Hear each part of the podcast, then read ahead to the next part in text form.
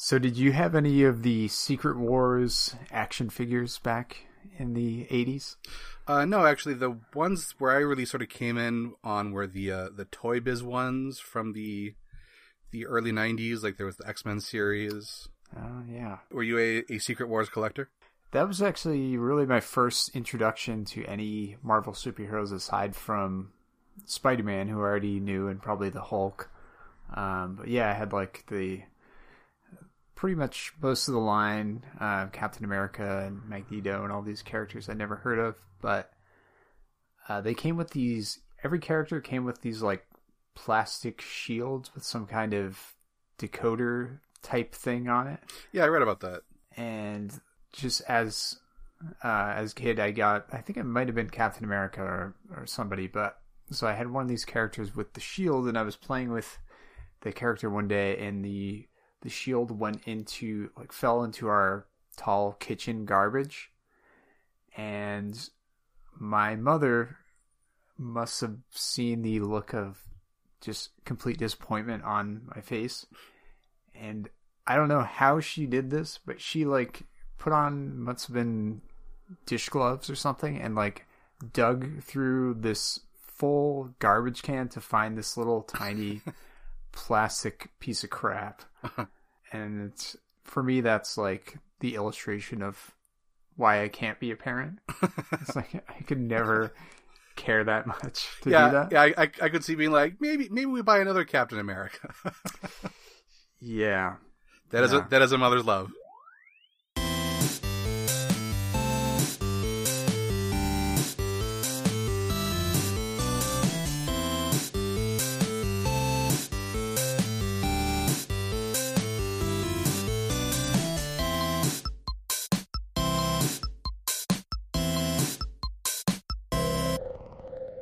Hi, I'm Ryan McClure. And I'm Justin Zyduk.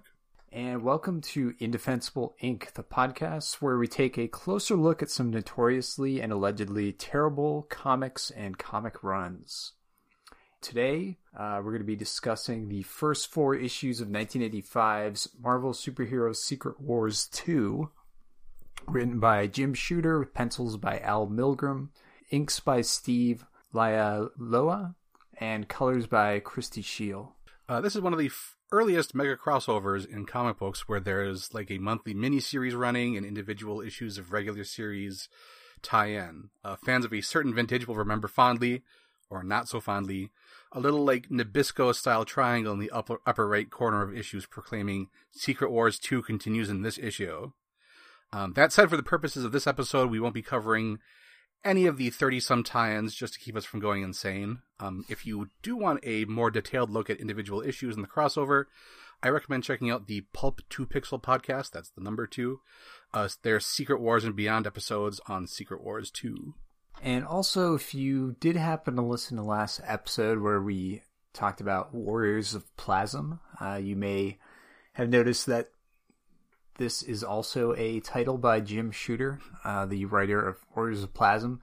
And we generally try to avoid beating up on creators here. Um, and we both have a lot of praise for what Jim Shooter has done, both as an editor and a writer. Um, it just happens that we were we were planning to do Secret Wars two, and um, at least I didn't really make the connection until we were already kind of headed in this direction. So we are, you know, not doing this intentionally. Actually, I have often on discussions on the internet, I have found myself in the position of being the comparatively pro shooter person in the argument. Like, it's like of all the people like writing and talking about comics on the internet, I would think that I'm in the top 50th percentile for positivity. So we're just, uh, so, sorry, sorry, Jim. I guess is what we're saying. But Yeah, I think we're uh, our bases are covered now. but getting into the story, uh, so the original Secret Wars started off in the way that all great comic stories do, which is trying to sell action figures. Uh, according to Sean Howe's Marvel Comics, The Untold Story, which uh, we mentioned a couple times on this show just because it's a great book. You should read it. Uh, when the toy manufacturer Mattel lost out on rights to produce action figures based on DC characters, it decided to set its sights on Marvel characters. Uh, at this time, Mattel was kind of call- calling the shots, so they required Marvel to have a crossover comic event that would tie in with the action figure line. And Mattel had done some research and found out that two words that kids got really excited about were secret and war. So both the toys and the series ended up going with the title Secret Wars. And to be fair, they are absolutely correct that Secret Wars is a totally boss title, even if it doesn't really mm-hmm. mean anything. Yeah, I mean, we should have just called the podcast Secret, Secret Wars. Wars. Um, missed opportunity, but the editor in chief of Marvel at the time was the aforementioned Jim Shooter. If you uh, heard a previous episode, you know you get a full rundown on Jim Shooter, who he is, his importance to Marvel history. Uh, but for the purposes of this app, the short version is that Shooter was the editor in chief of Marvel pretty much throughout the 80s and started uh, originally as a comics writer at the age of 14 and waked, worked his way up through the ranks of Marvel. And as we noted, he was much more interested in the business side of things than several of the previous Marvel editors in chief. Uh, but he also was strongly committed to his own ideas of what made a compelling comic story. And before Secret Wars, Shooter had this idea floating around for something called Cosmic Champions, which would be a major major crossover event that brought in all the major Marvel characters, and he was planning to put himself in charge of writing it. So the deal with Mattel was the perfect opportunity for him to take this Cosmic Champions idea and launch it as Marvel's Secret Wars. And this was the first huge Marvel crossover, um, sort of the the comics precursor to something like Avengers Endgame, where you just have countless huge characters uh, all interacting. Um, so the first uh, Secret Wars series came out in 84 to 85, and most of, or I should say, many of Marvel's popular and major heroes and villains get teleported mysteriously to a to an alien planet and they are encouraged by some kind of mysterious cosmic being to fight each other. Uh, sort of the, the neat gimmick about how the series was set up is that the uh, regular series that all the heroes were in, um, at the end of like the month before Secret Wars 1 came out, they all went into this like transportation device and vanished. And then the next month, when they came back and everybody was changed, Spider Man had a new black costume. She Hulk had replaced the thing in the Fantastic Four. And so the idea was that like there's been like this implied time skip here, and you have to go read Secret Wars to find out where did Spider-Man get the costume, where is the thing, and so on. Yeah, it must it must have been pretty cool reading at the, at the time. I I kind of wish I'd been able to experience that. Yeah, everything you know about everything today, like so far before it happens. I can't imagine like right. going to the you know going to the stand and being like, why does Spider Man have a black costume? Yeah, yeah. So we, or the readers, would soon find out that the guy behind us is a mysterious cosmic being known as the Beyonder. Um, and he's interested in learning about humanity. But basically, it was pretty much a series of fight scenes between Marvel's biggest villains and heroes without much in the way of emotional impact or nuance, um, according to many of the critics and, and fans. Um, in in Sean Howe's book, Jim Shooter is quoted as later saying the comic was simply a way to quote teach the kids how to play with the toys. Um, however, at the time, it was a huge financial success, at least on the comic side of things. The toy line apparently tanked and is basically only fondly remembered by aging millennials like yours truly. Yeah, I I can be fairly self indulgent when it comes to nostalgia. Partially, you will see that in my rapturously talking about 80s Marvel in this episode. But I can definitely say that superhero action figures were not better when we were kids. yeah, and now they're bringing back like the the retro versions with the old body molds yeah. of the the figures and you're like they don't even look remotely human. Yeah, my uh, the the Wolverine figure that I had came with a, a mask that went on and off, and I distinctly remember thinking that he looks like Michael Richards.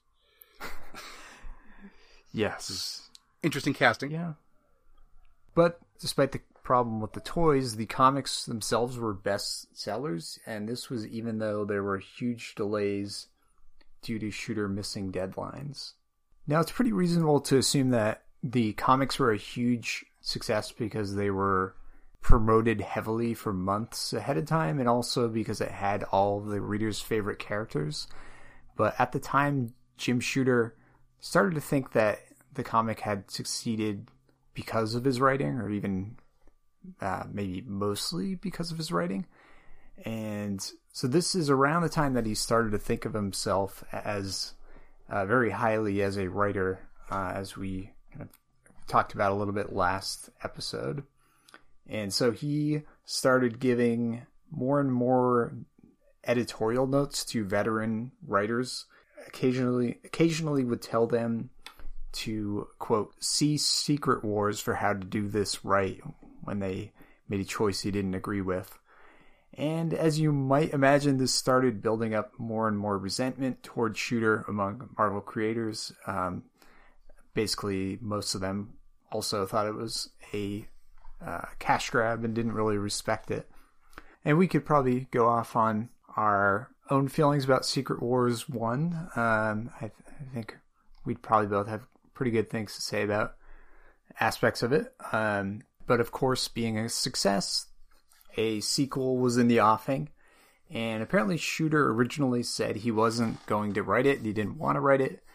But then a year later, he decided that he was the only one who could do it. And I think that's true that only Jim Shooter could have written Secret Wars 2.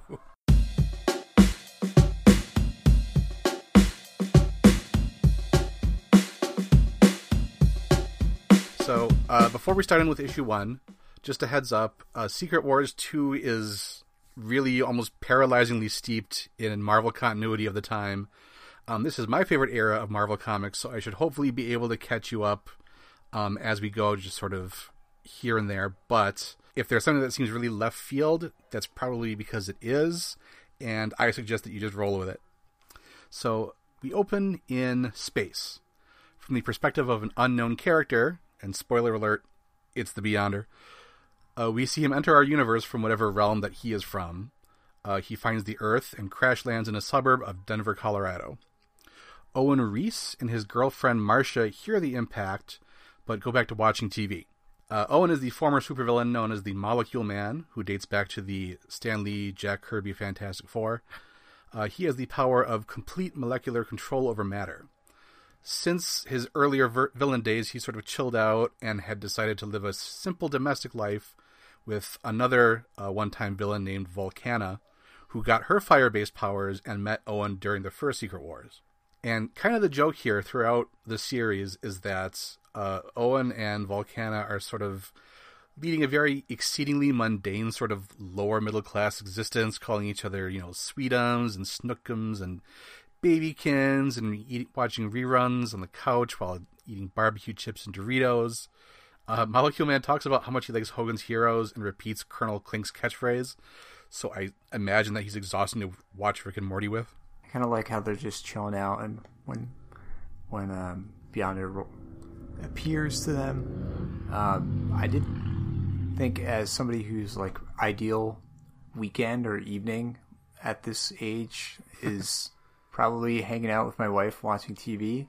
Yeah, that I should be offended by this kind of uh, satire, I guess, but maybe I'm just like too bourgeoisie to get riled up about it now. I don't know. Yeah, but Jim Shooter's put you on notice. Yeah, I, sh- I really need to look in the mirror after this.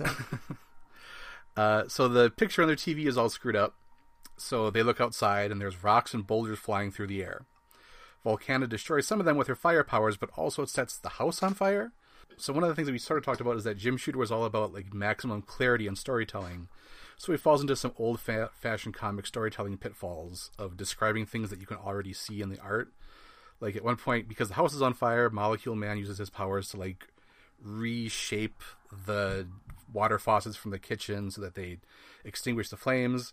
And Volcana says, Oh, isn't my little babykins clever, stretching out the kitchen faucets into little fire hoses? Which you can already plainly see. Yeah, and you mentioned uh, how he has like s- certain preferences in terms of composition of of panels to for maximum clarity, and I think we get a lot of those kind of medium shots that you were referring to Mhm. as well. Uh, nothing really too interesting from that standpoint. Yeah. Molecule Man and Volcana step outside to fairly calmly examine this bizarre gravitational mystery. It'll be a recurring theme of very unusual and bizarre things happening that people are just sort of like, huh, is that ever weird?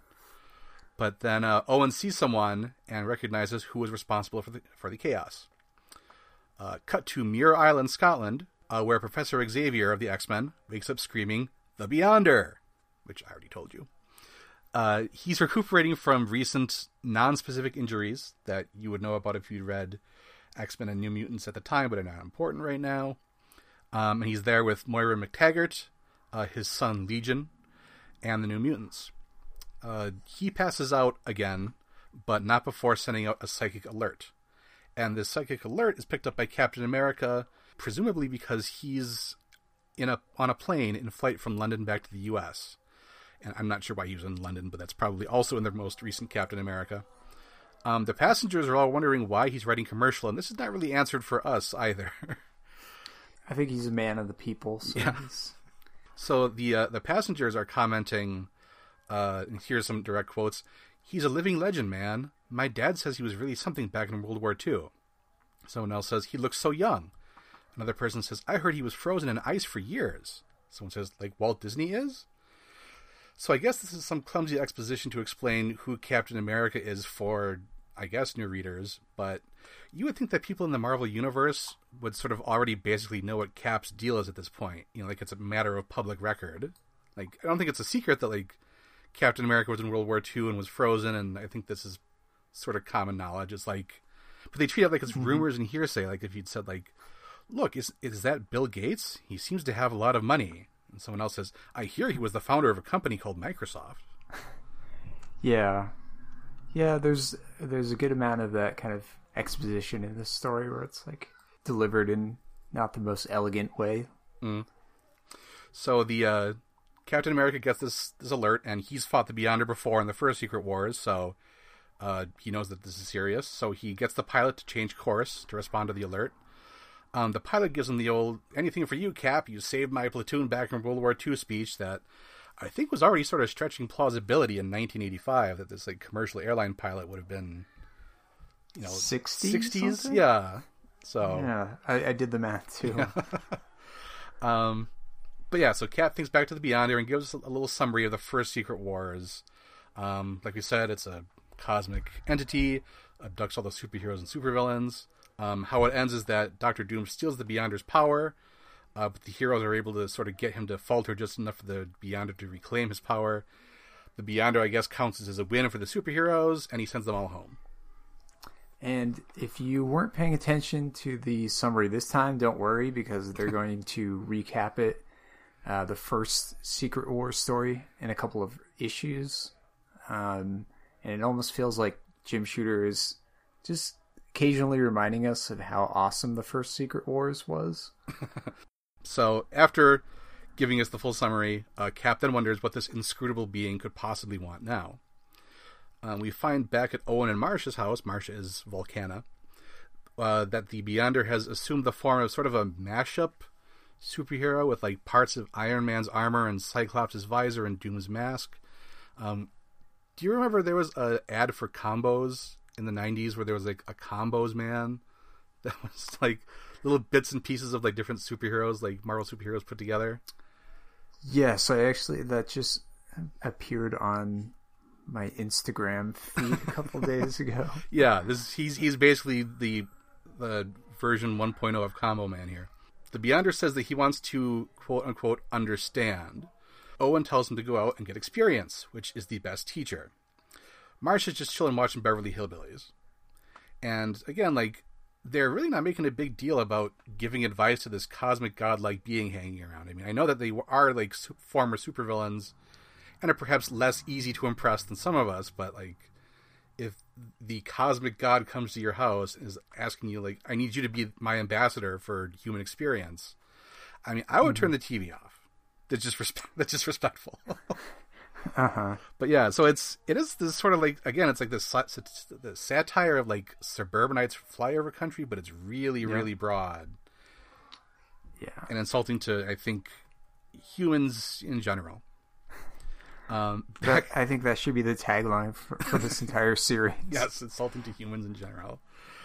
Uh, back at Xavier's, so the X Mansion, uh, Magneto shows up because Professor X has asked him to lead the X Men against the Beyonder.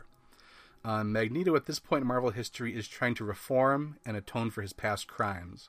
Um, but understandably, the X Men are hesitant to trust him because he's tried to kill them so many times. Um, in this issue, and when he's doing a superhero thing, Magneto is not wearing his iconic villain costume. Uh, instead, he's opting for a sort of like a burgundy sleeveless tights with a giant white M, a purple cape, and long opera gloves that give the whole ensemble sort of an evening wear vibe. Um, and it's topped with like a weird pointy haircut. So like the main focal point of the previous costume was this cool like Greco-Roman helmet. The main focal point of the new costume, I guess, is bare shoulders.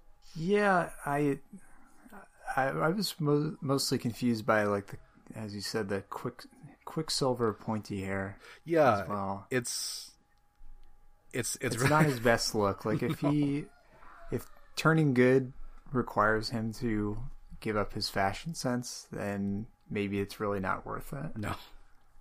So the X Men have a brief fight about it, but eventually they reluctantly agree to work for Magneto, or Maggie, as Wolverine calls him. Uh, their jet is damaged, I guess the Blackbird, but they all pile in a car, and Magneto magnetically levitates it to their destination. Despite Magneto's supposed re- uh, reformation, Colossus points out that their flying car is zipping over toll booths and they're not paying. So, mm. I, how good a guy could he be?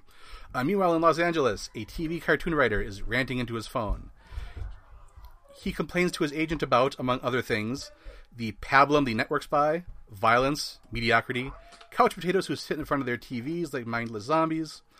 Um, he is also against Reaganomics, which, no matter what else happens in this issue, suggests he's the actual good guy in the story. This man is Stuart Cadwell, who wraps up his argument by saying, I want to show him what it means when a 45 caliber slug rips through your guts. Show him up close the shredding flesh and squirting blood, and of course I'm against violence, you idiot. That's the point. So if you are coming into this cold, your first thought is naturally what what the hell is this? Um, so this guy, both visually and in attitude, is a parody of Steve, the uh, ex Marvel writer Steve Gerber, probably most famously known as creator of Howard the Duck. Last episode, we had talked about um, 70s Marvel creators who were used to a lot of editorial freedom in what they wrote, who sort of bristled under Jim Shooter coming in and saying, We're going to tell stories this way and you got to get them approved ahead of time. Gerber was one of those guys who quit under that kind of pressure and later went into work for TV cartoons. Stuart Cadwell's seemingly hypocritical or nonsensical argument about violence um, is actually perhaps a little bit more eloquently summarized by Gerber himself. Uh, his argument is that like the kind of cartoon violence that you see in, say, superhero comics, where two guys can punch each other for pages and pages and basically walk away without, you know, broken bones or hem- you know cerebral hemorrhaging. Um, he suggests like maybe that's damaging to kids because it suggests there's no consequences to violence, and that maybe if we are going to portray violence, we should actually show the effects. Most importantly, what this sequence means is that Jim Shooter will be launching this epic company-wide crossover, and is taking a significant chunk of space in the first issue to air his grievances about an ex-employee. yeah, that's this is kind of what we we meant when we said only he could write this, this yeah. series. It's he... going to be increasingly idiosyncratic, and he's definitely putting his stamp on it. Yeah. Uh, so the Beyonder shows up to Stuart Cadwell, looking at the Molecule Man because he hasn't settled on a personal appearance yet. He explains his situation to Stuart that he's omnipotent but unsure of what to do with his power. Stuart says, well, if you really want to understand desire, why don't you give me some power and see what I'd do? So he transforms Stuart Cadwell into Thundersword, who looks like sort of a golden mashup of like Thor and like the helmet, but also Iron Man and sort of the outfit. The writing award on his desk is transformed into a giant thunder sword. And if this seems like a pretty random thing, uh, Steve Gerber at the time was writing for Thundarr the Barbarian, which was a uh, cartoon character on NBC who did in fact wield a thunder sword. And the fact that it was on NBC uh, is going to be important. So Thunder Sword uh, summons. Man, it's, that's hard to even say Thunder Sword. It seems wrong. Thunder Sword summons a winged horse named Boromir, which I think is a Lord of the Rings thing. Yes. Yes, I, I know. can- my, I know my stuff. Is it?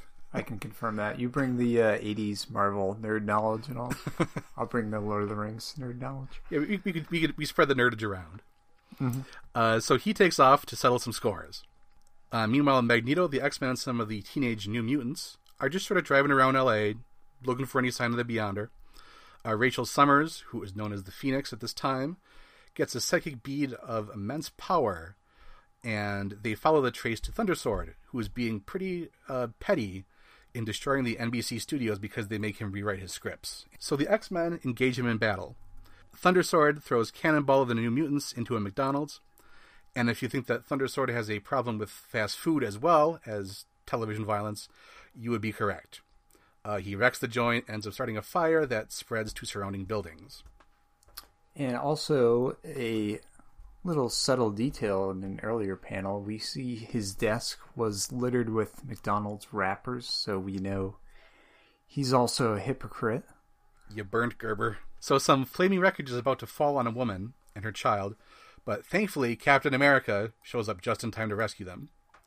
Uh, Thundersword accuses Captain America of representing, among other things, lies, injustice, Reddi-wip, polyester, and so on.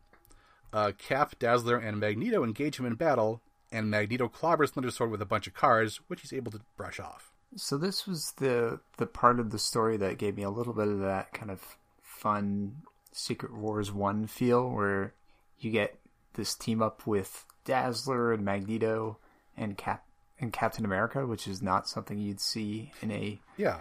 typical Marvel story, so that was kind of cool. Uh, Rachel, meanwhile, feels a presence creating psychic disturbance. It turns out that it's the Beyonder, still in disguise as Molecule Man. Uh, the Beyonder brings a de- brings out a demon dwelling within Illyana of the New Mutants, and she panics and opens a portal to escape. So this is like already right here, peak 80s Marvel, where I'm sitting here going, yes, then the cosmic space god makes a teenager with a secret demon inside her teleport into limbo. Um, and this is all in like one panel that this happens. So uh, again, if it seems confusing that a mutant teenager has a demon inside her, we're just going to roll with it. It's not important. Yeah, there are a lot of these little moments where I'm just like, okay, I will kind of skip these two panels and see what happens next. Uh, so Wolverine sees that the kids of the New Mutants have vanished and assumes that the Beyonder has killed them. So he full on berserker rages and slashes the Beyonder with his claws. There's some actual blood that we see in the comic, but he's, you know, uh, more than human, so he's pretty unfazed by it. Uh, but the X Men are pretty spooked by what he's capable of, and one of their uh, friends, who's a teleporter, teleports them away. Uh, this distracts Cap for like just a moment, which gives Thundersword the chance to get the drop on him. He accuses Captain America of being a Republican and is about to deliver the killing blow when Iron Man, who's at this point James Rhodes filling in for Tony Stark, uh, Iron Man shows up to save the day. His sensors tell him that the power that Thundersword has is in his sword and not in Thundersword himself. So when they separate him from it, he turns back into Steve Gerber or Stuart Cadwell. uh, so immediately, all of his bravado has fallen away. Uh, he's sort of blubbering and saying that he was temporarily driven insane, but he's better now. He says, I'm a writer, see, and I've got deadlines, scripts due at NBC today. I just want to go home and get back to work and. Wait a minute. I destroyed NBC and the animation studio I was working for, too. I destroyed the places I worked. So, class, who can who can point out the subtle satirical point that Jim Shooter is making in this in this sequence? Uh, I'll have to think about it. Yeah, it's it's, it's you know it's an open ended essay question. Mm-hmm. I'll expect it on my desk by Tuesday. Okay. Uh, for me, this raised the question of: Does this mean that NBC no longer exists in the Marvel universe after this storyline. Um, I mean, I, we got the crossovers with like Saturday Night Live and David Letterman Yeah. in the '80s earlier, but there wasn't any kind of must-see TV tie-in that I can recall. Oh, I remember there was a very, I think it was in like the early 2000s. There was a really terrible tie-in to Jay Leno. It was like Spider-Man and Jay, it was like a like an insert. It was like Jay Leno and Spider-Man solving a crime. Ah, Um, it's not recommended. okay, I don't think, I don't know that it's even even worth us covering. you have answered my question. Then I'm satisfied. Um, so anywho, the Beyonder vanishes, and Captain Iron Man take the former Thundersword into custody. Um, little does Captain America know that the Beyonder is following him invisibly. So that's where the first issue ends. Before we move on, I'll say that Steve Gerber apparently saw this, and as Shooter tells it, wrote into Shooter to say that he thought the issue was pretty funny. So either Steve Gerber was a really good sport, or he didn't feel particularly owned by this uh, fairly toothless parody of himself.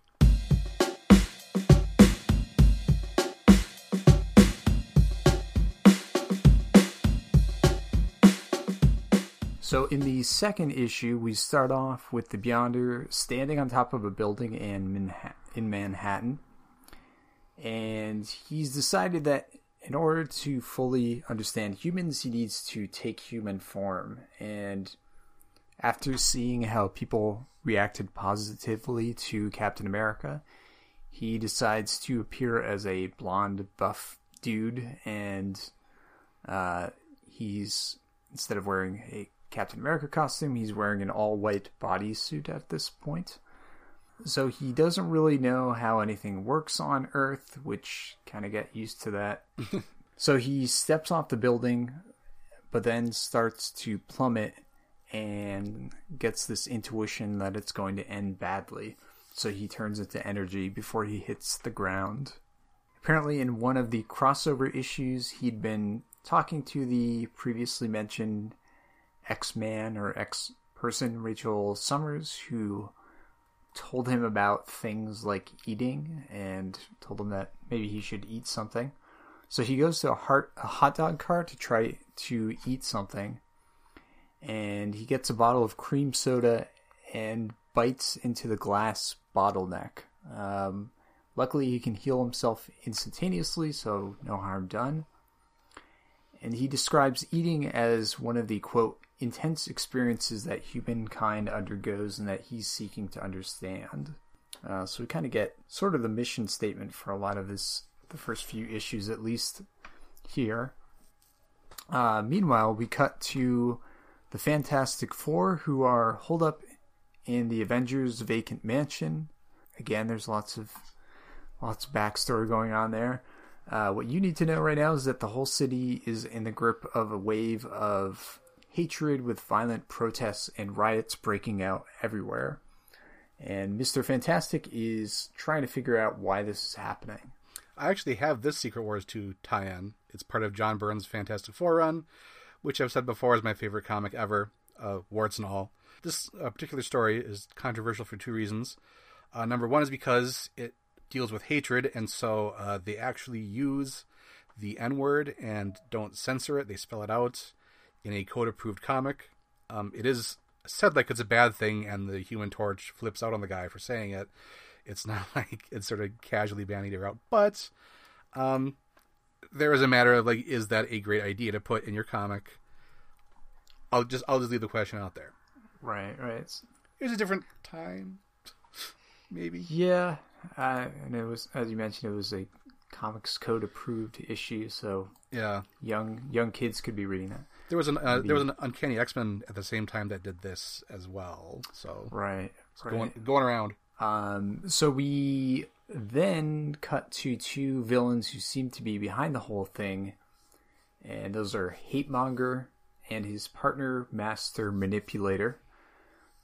Uh, Master Manipulator uses a device to make Hate Monger look like Mr. Fantastic so he can get close to Mr. Fantastic's wife, the Invisible Woman. Um, none of those uh, villains are really that integral to this issue, so don't worry too much about the details. Basically, ha- Hatemonger gets close enough to the Invisible Woman to imbue her with hate energy or something, and she turns into kind of an evil dominatrix called Malice. Uh, which again, any questions that come up about that, I'm going to, I'm going to foist those off on you. I will not answer any questions about Malice. Good day. okay. So meanwhile, the the Beyonder is continuing to explore Manhattan among the riots and violence. He goes to a store and asks the clerk, "Why are clothes? What is the purpose and significance of clothing, and why is eating?" So the clerk is understandably confused, or tells the Beyonder to go ask a friend those kinds of questions. So Beyonder tracks down one of the few people on Earth that he knows, Peter Parker. Yeah, and Peter Parker is on his way home from an uh, assignment from the Daily Bugle. He's apparently snapped some pictures of the big riot that's going on, and he's now going to go home and watch a Muppet special on TV. So, just to think about what's going on here, Mr. Great Power and Great Responsibility is not going to try to stop a massive race riot. he's like, I took a couple yeah. of pictures. Is Dr. Octopus behind this? No, not really my place here. Yeah, he he thinks there are good people on both sides. um, so the Beyonder starts to follow Peter Parker, who's just um, visiting the Daily Bugle. Parker doesn't know he's the Beyonder yet, and so he's continually asks these weird questions about food and clothing. Parker ignores him, slips away as Spider Man, and then Beyonder follows him to his apartment. Um, at that point, Spider Man does realize who he is and tells the Beyonder that he can't really answer questions about the meaning of existence because he's just an ordinary guy and he needs someone super smart like Mr. Fantastic. Uh, they do have a few, a few kind of funny, awkward exchanges, like uh, Spider Man offers him a drink of water, and the Beyonder says, Will that relieve this strange pressure, this fullness I feel in my lower abdomen? And Spider Man's like, uh, No, it'll probably make it worse. sounds like you have to go to the bathroom. And Beyonder says, Explain. Um, so yeah. there are a few kind of fish out of water moments that do work in these issues. This is probably the most, I think, like famous scene in Secret Wars 2. The it's how I described it to my son when he asked like what what, what are you doing this week and I'm like it's a comic where Spider-Man teaches an alien how to go to the bathroom. like, okay. Great, Dad. Yeah, so we just hit the high point. Yeah, it's um, all downhill from here. Beyonder leaves, and now he's setting out to find Mr. Fantastic. Spider Man kind of realizes what he's done by sending this weirdo out to bother Mr. Fantastic in the middle of all that's going on. So he goes after the Beyonder to catch up to him. Uh, the Fantastic Four, meanwhile, are in the middle of trying to quell the violence that's going on, and the Invisible Woman is no longer evil at this moment, uh, thanks to what's happening in the tie-in comics. Oh, geez. So like the other, so the other controversial thing about this if F, F tie-in issue, again, not relevant to here, but um, have you ever seen like on the internet? There's like an out of context panel of Mister Fantastic slapping uh, the Invisible Woman and saying like "Sue, shut up." I have not. No. That's one of those things that like goes around like, oh yeah, Reed Richards is a jerk. Um, so what happens in here is that like Sue has been taken over by the hate, artificial hate energy, and his solution is if I get her to hate me for real, it'll break the spell. So he like berates her for a couple of panels, and then slaps her and tells her to shut up. Mm. Um, you know, it's supposed to be justified within the logic of the story, but again, is a good idea. Marvel, I promise if I ever get to write a Fantastic Four project, I will not do a scene where the only way to defeat a supervillain is to hit your wife. That is a yeah. that is an indefensible ink pledge to you. mm-hmm. Yeah, not not a good look. No. So then we get the Beyonder showing up casually, uh, just kind of strolling into the middle of this melee that's going on. And he asks Mr. Fantastic his question about why is eating. The Invisible Woman captures the hate monger, but the other guy, the master manipulator, slips away, but not before zapping the hate monger with a ray gun and melting him. The, the, so this guy is the guy, guy who kills the hate monger is actually Scourge, who is the supervillain killer. The um the pum sound that his gun makes is very distinctive to nerds who remember this original round of Marvel comics. Um, again, more 80s stuff that's nonsense you don't already know about it. Sorry for wasting everybody's time out there, but you are letting me just point out listening to a podcast about Secret Wars 2. So, kind of on you. Yes. So, uh, Mr. Fantastic hints that he knows who the master manipulator is, but his first priority is talking to the Beyonder. Spoiler alert for Fantastic Four number 282. It is Psycho Man. Okay. Sorry. It's it's I know it's like a it's a tick. That's it is. So then the Beyonder and Mr. Fantastic have a little conversation. The Beyonder says, uh, "The multiplicity and disunity of this universe is confusing because, like, where he describes his plane of existence as being this place of unity and cohesion and everything."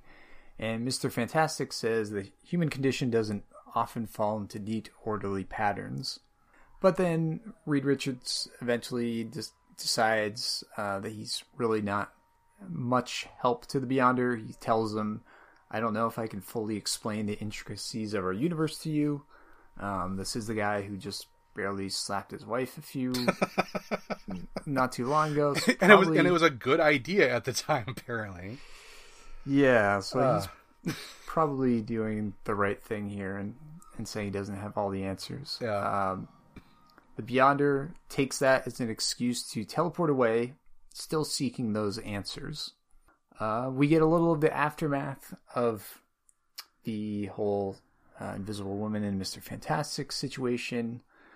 Uh, so I'm assuming, so he she's angry at him because she wants to find the master manipulator guy, Yeah, and he's just kind of sitting there having this chat with the Beyonder.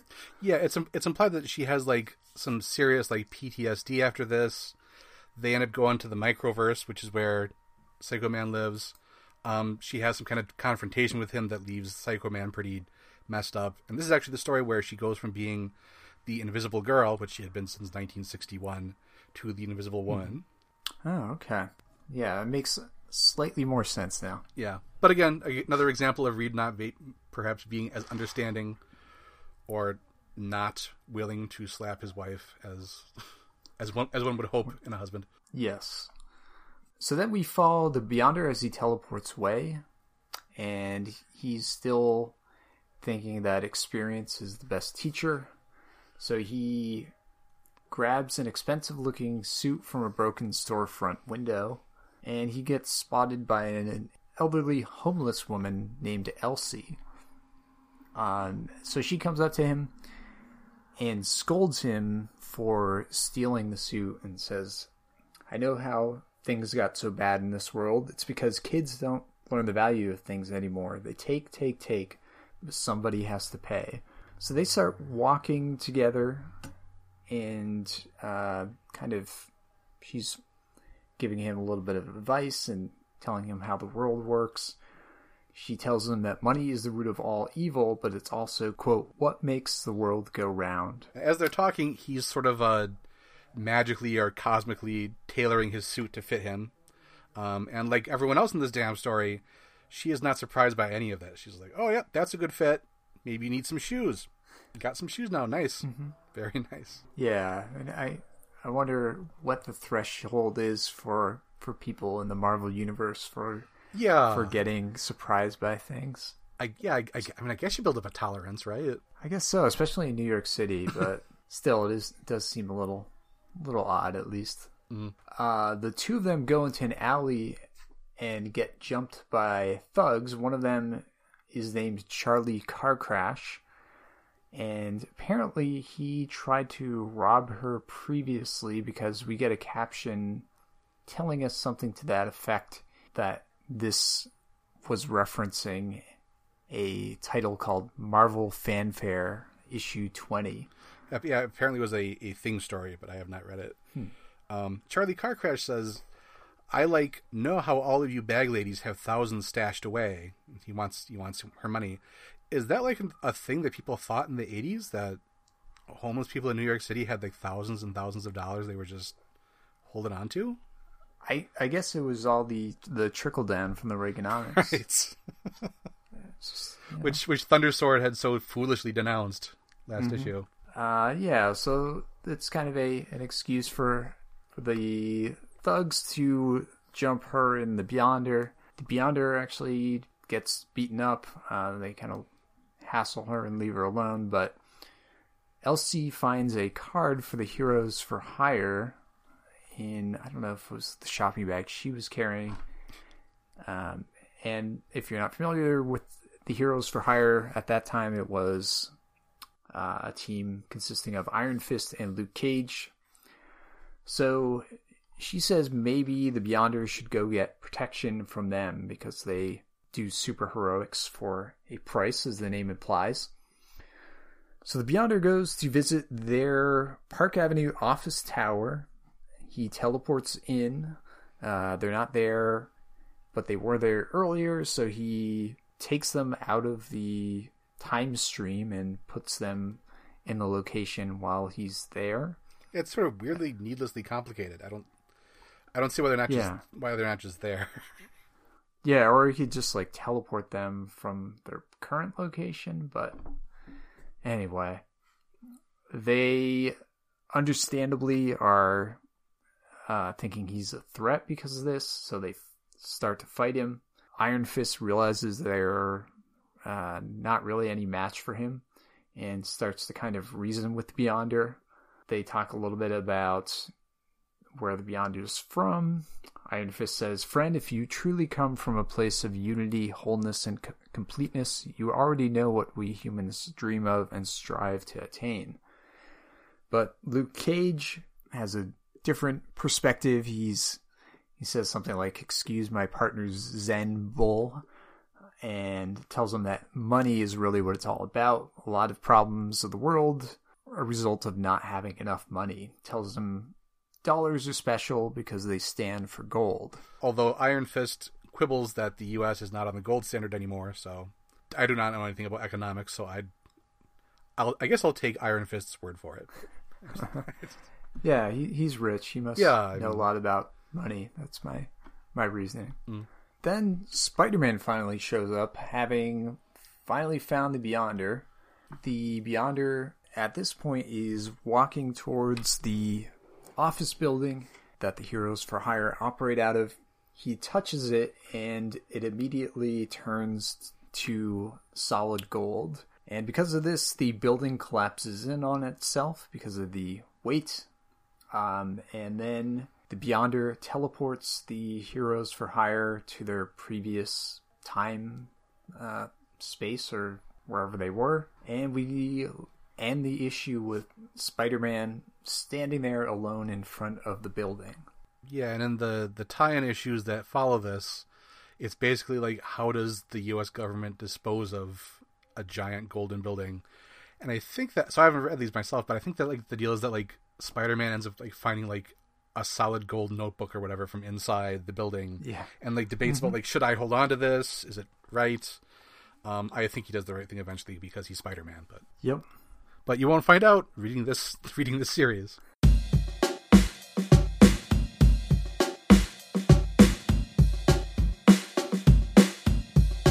Uh, so issue three has a pretty um, famous cover. You got like the Beyonder sort of looming over the earth, uh, ominously glowing, and it says "The Beyonder conquers the world." Um, it implies a much more exciting comic than I am going to take you through right now. So just as I described this, just remember that this is like a huge intra-company crossover. Big cosmic stuff is happening, but we open with the Beyonder in his amazing suit, slumped up against the traffic light. Um, being tired is yet another new experience for our guy. Um, a cop tells him to move along to wherever he comes from, and the Beyonder shows him where he comes from because he opens up a portal to where he's from and blows the cop's mind 2001 A Space Odyssey style. And he goes off to drink.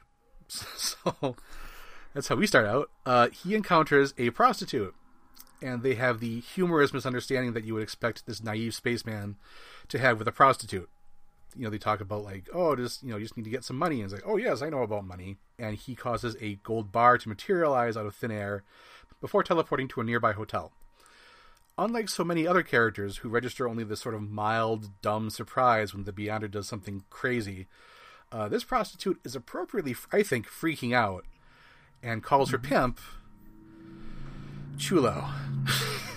I will say at least it is sort of a multi-ethnic band of ethnic stereotypes. Yeah, yeah, they, And- yeah, that's the best you can say, I think. yeah. So, But, uh, yeah. yeah. So in the middle of the night, a bunch of small-time hoods uh, break into the Beyonder's room and wake him up. The Beyonder is sleeping on the floor because, haha, he doesn't know what a bed is. Yeah. Comedy gold. Uh, the lead hood, who looks sort of not unlike a sleazy Stan Lee in like a pork pie hat, he's called Vinny, and he asks the Beyonder what his story is. The Beyonder goes ahead and recaps Secret Wars again, and then the last two issues. Uh, Vinny obviously has plans to exploit this dear sweet boy, who he randomly calls Frank for no reason that seems clear. Um, and he leaves the prostitute, whose name is uh, it's either Toots or Toots. I'm going to assume it's Toots uh, leaves the prostitute Toots with him.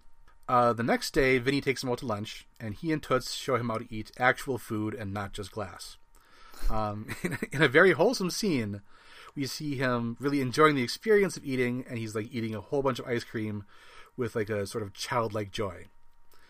In a less wholesome scene, uh, Vinny sends a bunch more prostitutes to the Beyonder because he needs experience, and he jokes to the uh, to Toots like, "You're not getting jealous, are ya?" Uh, Beyonder starts doing jobs for Vinny. Uh, he starts, you know, and at this there's a whole bunch of like short scenes where he's shaking down some rivals. He's uh, curing his prostitutes of diseases, uh, making some gold, curing his son's dyslexia, and making his wife younger and thinner, uh, helping him win at gambling, and moving a big cocaine shipment. So. It's a mixed bag. Yeah, uh, the you know the curing somebody's dyslexia seems like a worthy thing. The cocaine, perhaps less so. So the Beyonder turns out to really enjoy '80s consumer culture, and he talks about needing tapes for his VCR, and batteries for his Walkman, and vegetables for his Cuisinart. The most endearing character trait that the Beyonder has in this series is that he really enjoys chopping up vegetables in a Cuisinart. It happens multiple times, multiple issues. Uh, then he goes out and gets Jheri Curl and starts wearing giant shoulder padded Michael Jackson esque suits. He'll wear various, what look today to be terrible suits. Um, just terrible, big, baggy, shapeless, amorphous, one color jumpsuits throughout the series. So the tone of this, like if you, if it seems weird that this is in a superhero comic, it does seem very much like it's sort of like an '80s John Landis like fish out of water comedy. You know, like it the abs when like in the absence of superheroes, you can almost see this being like a standalone movie about an alien lands in New York City and like some people take advantage of him. Yeah, it's it's it's almost like Jim Shooter had a spec script Yeah, script like lying around for like a studio comedy. He's like, "Eh, I guess I'll just set it in the Marvel universe. maybe the Fantastic Four could show up one time, and uh, so he meets up with Toots, and they have a brief conversation. He says some nice things to her, and uh, she is in love with him. If you did not see this coming, but uh, what I did not see coming is that next, Vinny actually tells the Beyonder to go out on his own because he's destined for bigger things. So like that's he's like a you know a sort of local hood, but like he's got like a he says like he knows his limits and he's got like a he seems to have like a heart of gold. I guess, but there's It's a scene the emotional core of the right of the issue. the relationship between this low level mobster and his adopted son. Um, but there's a scene where his destined for bigger things becomes literal because uh, the Beyonder goes out and gets a yacht, and he gets some floozies, and he is. Have you seen that episode of Futurama where Bender becomes a human and the experience of being able to like taste food and smoke cigars and stuff is so appealing that he just becomes like enormously fat? That yeah, yeah. that literally happens here here too, except that the Beyonder determines that the ladies do not like him as much this way, and so he restores himself to his uh, you know muscular six pack. Yeah, and we've kind of gone over this part at least pretty quickly, but there is a lot of time spent on him like living the good life that organized crime brings. Yeah, I mean, I, I, I that, like you said, I definitely see this being like the second act of a movie. But Yeah. the effect of this in a Marvel comic is that like the message of this issue seems to be organized crime is like really lucrative. Like it's it's it becomes quite aspirational. If Yeah. I, if I was a kid in 1985 reading this for the first time, I would be like, running cocaine for this guy seems great. Why haven't I? Yeah. Why doesn't my dad do this? That's like we're getting the first two thirds of a Scorsese movie. right. So uh, the Beyonder, because again he's destined for bigger things and he's trying to like move, you know move up in the world. He goes to see the Kingpin, who is the first you know outside of flashbacks, the first like Marvel superhero supervillain character that we've actually really seen in this issue. Um, he manipulates the the Kingpin to make him swear allegiance to the Beyonder. It's no problem at all. It just happens. Uh, then he does the same to Ronald Reagan. Then all the countries of the world, and then animals and amoeba and rocks and water and molecules and atoms. He takes over the entire planet on like a atomic level, except for the Molecule Man, who is somehow immune, probably because he has his own molecular control powers. Um, he realizes that his girlfriend Marsha is under some unseen influence, and frees her. And as much as we've been sort of ragging on the hacky jokes, there is a good line that says, "And so the only unenthralled beings in the world return their tele- their attention to TV reruns of their own free will."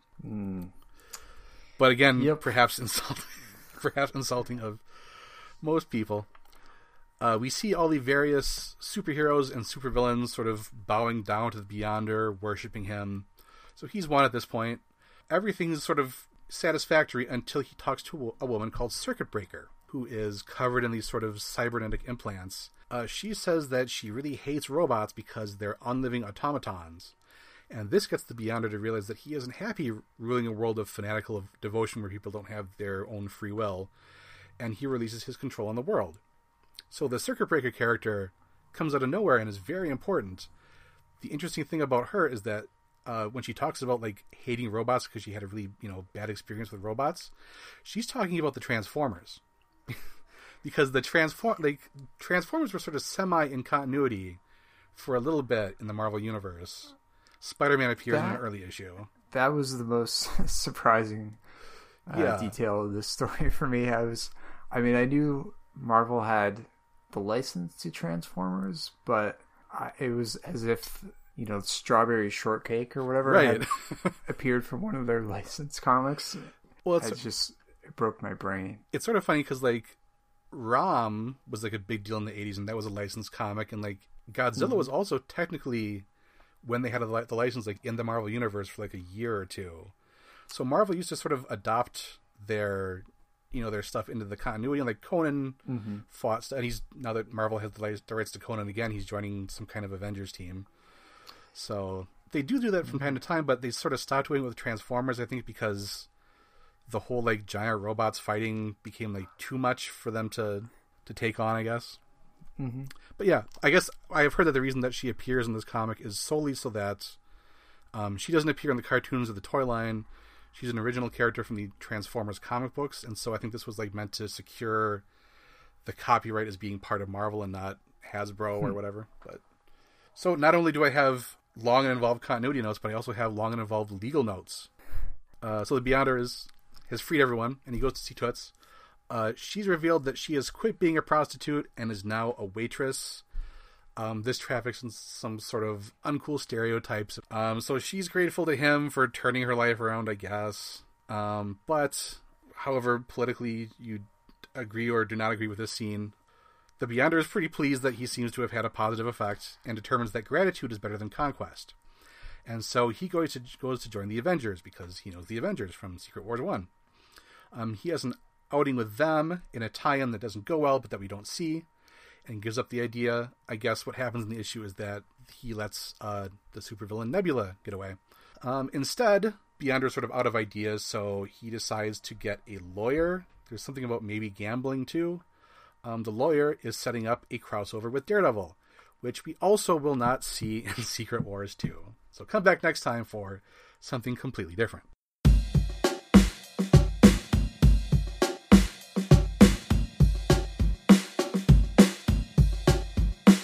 So, in our fourth issue of Secret Wars 2, uh, we open on a close up of the Beyonder kissing a woman described as an heiress, actress, jet set, socialite, internationally renowned beauty.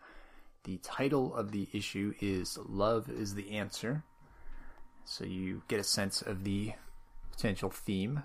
she uh, she tells him she's in love with him, just like Toots before her, but he still clearly has no understanding of human emotional cues. Tells her he probably will never see her again and leaves. Um, so he takes off, hops in his car, which he makes into a flying car so he can avoid traffic. And he's talking into a tape recorder as he's flying because he's still doing these quote experiments to try to figure out de- desire, which he describes as seeming basis of, quote, most of the activity going on in the universe. So we get a few panels of him reflecting on the desires of different Marvel personalities at the time. Um, so we get a Thor villain and a Silver. Uh, we get the Silver Surfer, Benjamin Grimm, and Captain America.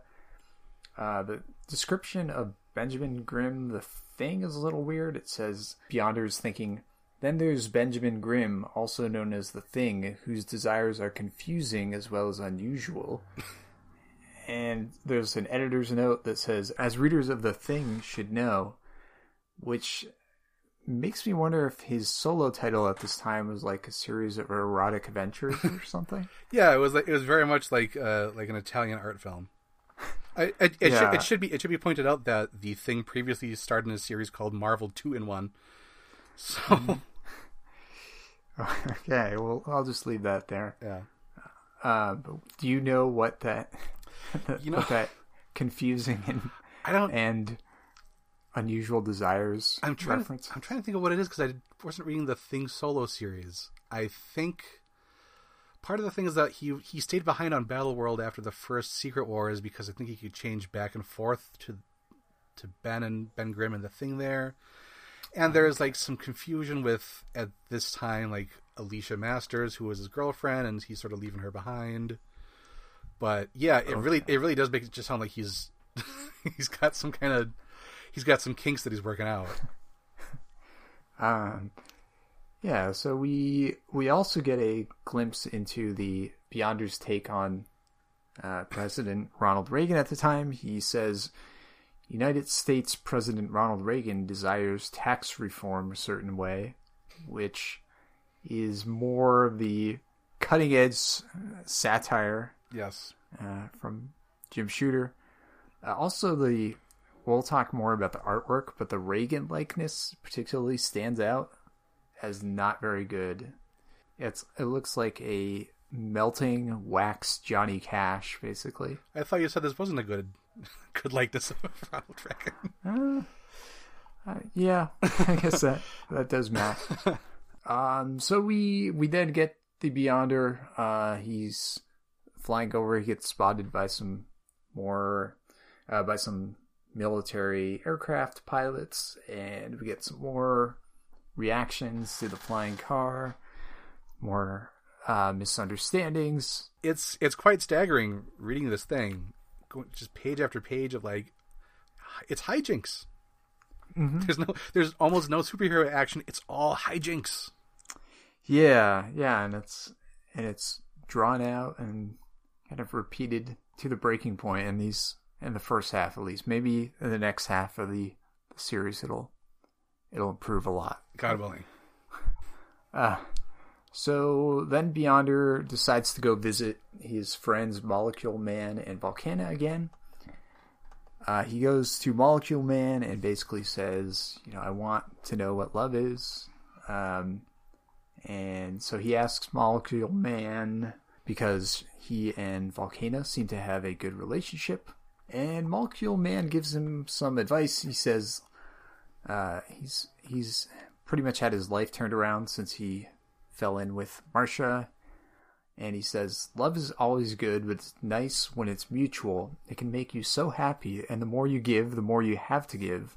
But just remember, Beyonder, love is only good if it's real. No cost, no obligation.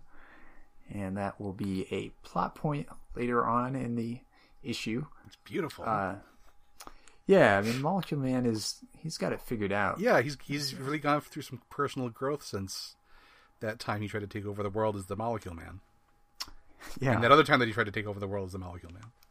Mhm. Yeah, he's he's in a good place. Mhm. So Beyonder teleports back to the heiress that he was uh, romancing earlier in the issue, only to find that she's committed suicide due to his leaving her. So he brings her back to life and asks her why she loves him. Yeah, it's a really it's a, the the tonal whiplash that you get in this series is like it's page after page of like, oh, I'm having like a wacky, you know, wacky misunderstanding with the Air Force, and I'm gonna get in their plane, and they can get in mm-hmm. my car, and then it's like, oh, she's killed herself. But then, Yeah. but it's it's no big deal. It's not it's not even like, oh, I now stuff gets serious. It's like, nope, I'm gonna undo this, and it's back to Right. hij- it's back to hijinks. So then when she when he asks her why do you love me? she says because of what you do for me what you do to me. And beyonder thinks ah a business deal. I want to experience real love. So he's looking for something that's not transactional. And so he in front of his lover here he projects an image of people he thinks he might find love with First of all, she freaks out when he includes images of men amongst the numbers, uh, but he's pretty chill about it. He's like, I have no innate gender, so why not? Um, but then he decides he's going to stay male because that's how he first took form on Earth and narrows it down only to women at that point. Yeah, it's. I mean, it's. I suppose progressive enough for like 1985 that like, yeah, you know, space energy being, not necessarily any reason for it to be male or female. Um, My headcanon is that um, we saw in the last issue that Vinny was basically sending wave after wave of female uh, prostitutes over to him. So he's like, you know what? This is what I'm. Com- this is what I'm comfortable with so far. I don't want to have to learn a whole bunch of new, bunch of new techniques. So then he chooses out of all the women in the entire world, he decides that he's going to try to find love with Dazzler, um, an X Men character, uh, pretty prominent, maybe most prominent during the 80s. And so Beyonder's lover reacts to this and says, Her, why her? I'm as pretty as she is. What's wrong with me? And then Beyonder says, Your love is not real. You bargain it away in return for how I make you feel. I only considered women whose love cannot be bought at any price. Uh, and then he says, She stood out among them because she is also a mutant, perhaps the most powerful ever to walk this planet. That intrigues me as well. that is a surprise. Like there was a there's a big sort of a big push behind Dazzler at the time, and she had her own series at this point, and they're trying to talk her up. But like the most powerful that's a that's a bold statement in the Marvel universe. Like I mm-hmm. could probably find you some Marvel trading cards from the '90s where they had like the stats in the back about like strength and energy projection and stuff, and like I bet that I bet that she's not like above like Magneto or like like Storm, you know. Yeah, But- she's she's hardly approaching a mega level mutant. It's not about you. Jonathan Hickman. I may put on my X Men nerd attire, made my uh, antennae go up as well. um, so he's got his mind set on Dazzler, and so his first move is to just teleport Dazzler to a glass domed room on what looks like a floating asteroid in outer space. He explains to her who he is and what he is, why he's come to Earth, how he wants to experience what we Earthlings call love. And Dazzler is understandably freaked out, uh, but also trying not to escalate things. And so she's she says to him, "Oh, so suddenly it's Valentine's Day and I'm elected, huh? Do I get any say in this?" And Beyonder says, "Of course." And Dazzler says, "That's nice. I'd like to know. I'd like to get to know someone before I mean, love isn't something that you can rush. So it's just this weird dynamic where she's like probably worried about this super powerful, crazy being and has to, you know, protect his feelings at the same time out of concern. Um, so it's already icky. Yeah. And he keeps teleporting her into quote romantic situations. Uh, not, not that were, I, I mean, I'm not saying that Jim Shooter thinks these are romantic, but like they're the Beyonders' ideas of This- what's romantic. The stereotypes. Yeah, yeah. So he's he's taken her to a hansom cab ride through uh, presumably Central Park, a cafe in Paris, top of a mountain. Uh, slowly, she starts getting charmed by him, and he's got endless resources, so she can record her music with live music- musicians that he keeps employed for her. And it's uh, it's very important to the Beyonder that his woman's love not be bought at any price. So he offers her expensive getaways, uh, private recording studio time, session musicians. I mean, it's I, I'm getting a mixed signal from the Beyonder Yeah. here. I have I have to tell you. it is confusing and we'll talk a little bit more about this at the end of the issue as to like what is what's a test or what is her decision um, Yeah. but then we get another one of those moments that's setting up a tie-in where Beyonder visit, visits a shopping mall in Edmonton, Canada to basically encounter the Canadian team Alpha Flight and he encounters the member named Shaman, who has a medicine pouch that is mystical, and he grabs a gold ring out of the pouch after inflating it. Uh, so presumably to give to Dazzler, as we'll see momentarily, but doesn't really make sense beyond just kind of setting up this tie-in because it's making me wonder why this one particular ring. Why doesn't he just make one? I mean, I I was not an Alpha Flight reader, but I'm not sure that Shaman is known for having these like boss rings in his uh, medicine bag. He does, um, incidentally, apparently, uh, Shaman's daughter has been trapped inside the mystical medicine, medicine pouch, and so uh, the Beyonder like enlarges it so that she can get out, and so he's not all bad. Question mark. Yeah. He occasionally accidentally Right. does positive things. I mean, I can't imagine that he went into this encounter thinking like, "Oh, as long as I'm here, his daughter is trapped in this in this magical pouch. It's too small for her to get through." But you know, he sort of he blunders into doing the right thing now and again. That's our Beyonder. uh, but he brings Dazzler the ring. But at this point, she's had enough of him. She says, Honestly, I'm not afraid of you anymore, but I don't want trips and presents and things so easily. I've got a life to live, and I want to get back to it. So there's what seems like pretty reasonable defiance, but it's almost immediately walked back because it's like, yesterday was really beautiful, beautiful beyond words. I get chills just thinking about it, and I know I could very easily just lose myself in you. Gross. Yeah. Yeah. Is, is I mean, the a recurring theme in this seems to be that like all women think that the Beyonder is hot and would give their entire lives over to him, but eventually they figure out that it's a bad idea because. But it's like, but the, the rationale is, all, is always always like, well, I'm not good enough. Right, right. And this was at a time when uh, Dazzler was in the X Men books. I think around this time she was being written really well as a complex and interesting character. So it was that much more galling. So then the the Avengers show up uh, out of nowhere, pretty much, and they say the Beyonder is too dangerous to roam free. And it seems like they're straight up planning on killing him, which seems out of character. Uh, they attack. Beyonder fends them off, but they manage to to kind of take him off guard to the point where they have a chance to kill him. But at that point, Dazzler intervenes and prevents them from killing Beyonder, and he teleports her and him away. So it turns out they weren't actually really the Avengers. Beyonder staged the whole thing just to see if Dazzler really cared about him.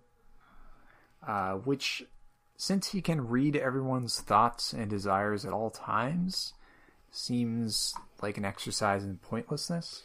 Yeah, I mean, really, it's just so we can have a an actual superhero fight in the superhero comic, even if it isn't real. Mm-hmm. But yeah, I will I will say that although the Beyonders' constant gaslighting is just monstrous, um, it was a good swerve. It, it fooled me actually because I did notice some things that seemed off with the Avengers in the fight because like the Avengers were like seemed like they were willing to kill, which they usually aren't, and the Wasp was being mm-hmm. like extra sort of you know flirty, like oh he's such a good looking guy. I hate to mess up his hair, and mm-hmm. he's he's like Captain Marvel. The second Captain, or yeah, the second Captain Marvel throws this like huge EMP blast at him, and that he just shrugs off. But like Wasp's little bio blast, he's going ow ow ow ow ow ow ow. ow. So like I thought like oh this is this is like really weirdly written like this is a poorly conceived fight. But then looking back on it, like maybe this was maybe the be- maybe Jim Shooter didn't write a bad scene. Maybe the Beyonder wrote a bad scene. Yeah, yeah. I was I was also kind of taken aback by the the seeming like intent to to kill him. So it was, it was I think a pretty good move there. Yeah, I'll, Um, I'll, I'll, I'll I will golf clap this scene. It would it does give us, like you said, that little bit of superhero action. Uh, you know, we're like four issues in, and, and it's Secret Wars, and not much in the way of war so far, but There's, there's been some public scuffling, but not not, not really Secret War. public scuffling is, should be the the uh, the title. Um, so Dazzler still understandably doesn't feel they can be in love, uh, but sh- her reasoning is she's a quote tiny speck of protoplasm compared to this great cosmic force. Not to mention that he's an enormous creep, but she does, she doesn't seem too con- she doesn't seem too concerned about that right now. So Yeah, so his solution is to divide his power in half and give half of it to her. Um, she is freaked out at this, realizes then she definitely doesn't love him, and gives him back his power, uh, and almost almost plunges to her death during this process. Well, actually, she does plunge her to death, but then he brings her back to life, um, as we'd been seeing him do previously. At this point, she confesses her love to him and says they should get married. But it turns out it's Beyonder manipulating her to say the things he wanted her to say. And he decides he can't continue it because it isn't real and releases her mind. so that's the end of this beautiful love story between the Beyonder and the Dazzler. Um, so I so one thing I wanted to bring up was so again, like I mentioned, like she is not totally falling for the Beyonder, but she, she it almost seems like she sort of is despite herself. You know, it's it's always this like, well, you know, like it's it's a really you know we had a really wonderful time. I just not sure that I could keep up with you. To what degree do you think he was controlling her the entire time, or is she playing cagey to sort of avoid his, you know, his cosmic Wrath. wrath? Or is it just that, like, yeah, she's, you know, this is a one-dimensional female character who thinks that a Uh, a guy with a Jheri curl and a and a ill-fitting fitting jumpsuit is like really where it's at. yeah, I, I don't know. I mean, I like, I think I like to give Shooter the benefit of the, the doubt here and, Hmm. and say that it was, um, that like all along she had these, the feelings that she's not in love with him. Um, but it's really hard to, to tell from the, the panels themselves. Yeah. which is probably something that that makes it you know not the most effective plot device if it's if that's true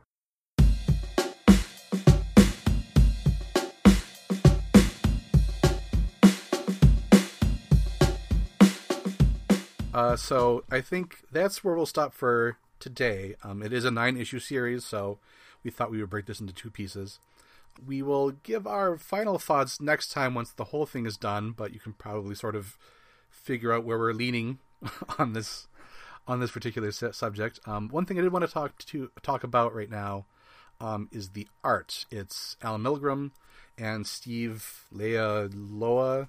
So one thing that I I noticed, and you, and you had mentioned this earlier about how it's the shooter thing of like he wants a lot of like medium shots. He doesn't want you know any dramatic angles that could be misinterpreted.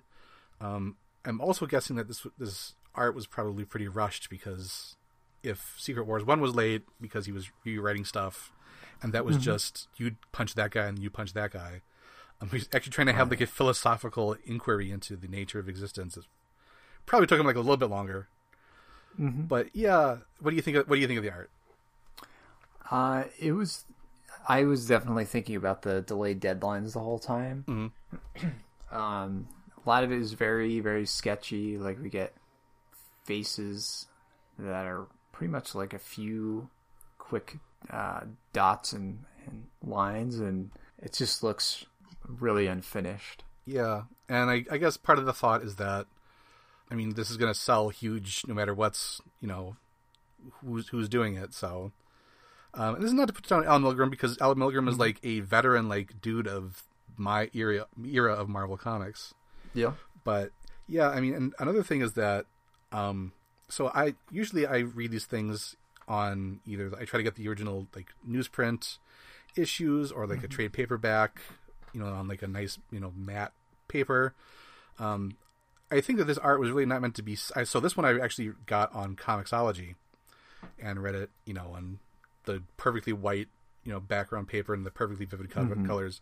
I think that like it's really not art that was ever intended to be seen at this kind of high resolution. Yeah, yeah, it's something that I I noticed too because I was reading it uh, with the guided view feature, mm. where you zoom in on each panel, and I mean that's that in itself is kind of testing the limits of pretty much a lot of comics um, from earlier ages, but it definitely brings out the the flaws in a way that um, you know maybe point to that that rush. Yeah, and like I've I've seen like if I look you know, I've looked online and like at other things, and you can see like actual scans from, you know, a printed comic book of Secret Wars two, and it's funny, but like actually, like I think the newsprint and sort of the muddier coloring and stuff actually kind of forgives a lot of like the like the sketchiness in particular. Mm-hmm. I think it kind of bleeds into the into the newsprint and. And that is that is why I like yeah. these the look of these old comics is because a lot of these things don't look as good when you put them on the the glossy paper and perfect definition. Right. Yeah, it's I, I definitely go back and forth about guided view and reading comics that way versus kind of looking at them page by page and just um, you know letting my eyes flow naturally. Mm-hmm. So we will pick up Secret Wars 2 next time. Hopefully there will be more action and less 80s Eddie Murphy movie style hijinks. Mm-hmm. But uh, why don't we get into some uh, recommendations? So, if you're looking for a giant crossover uh, that I think mostly delivers, I actually went back and reread it maybe three or four years ago, and I was surprised at how well it holds up. Uh, there was a crossover from the 90s, uh, a famous one called Age of Apocalypse, and this was based around the idea of Professor Xavier's son travels back in time to try to prevent Magneto from gaining power and uh, tries to kill Magneto, but he accidentally kills Professor Xavier. So the X Men aren't formed under his tutelage, and then the X Men villain Apocalypse rises to power and basically takes over the entire planet. And he uh, and Magneto ends up founding basically the X Men to combat uh, Apocalypse. And so this was a huge event. It's it incorporates a lot of different titles. Uh, you have two one-shot issues that start and end the series, um, but you're looking at X Men Alpha is the start of the series, and then there are a bunch of tie-in titles like Excalibur, uh, spelled X and then Caliber, C A L I B R E. Um, then you've got Gambit and the Externals, Generation Next, Astonishing X Men, Amazing X Men, bunch of different titles. Uh, you can read them all on Marvel Unlimited really cheaply, so that and they're all in order there, which was huge. So that's pretty great. Um, the things that that kind of stand out for me. You get a lot of familiar characters in new roles, so people who were villainous before, or maybe anti-heroes now. Uh, some heroes are outright villainous. All the characters get cool, dark, future-esque designs. And this was kind of before the dark future thing felt like it was done to death in X Men stories as well.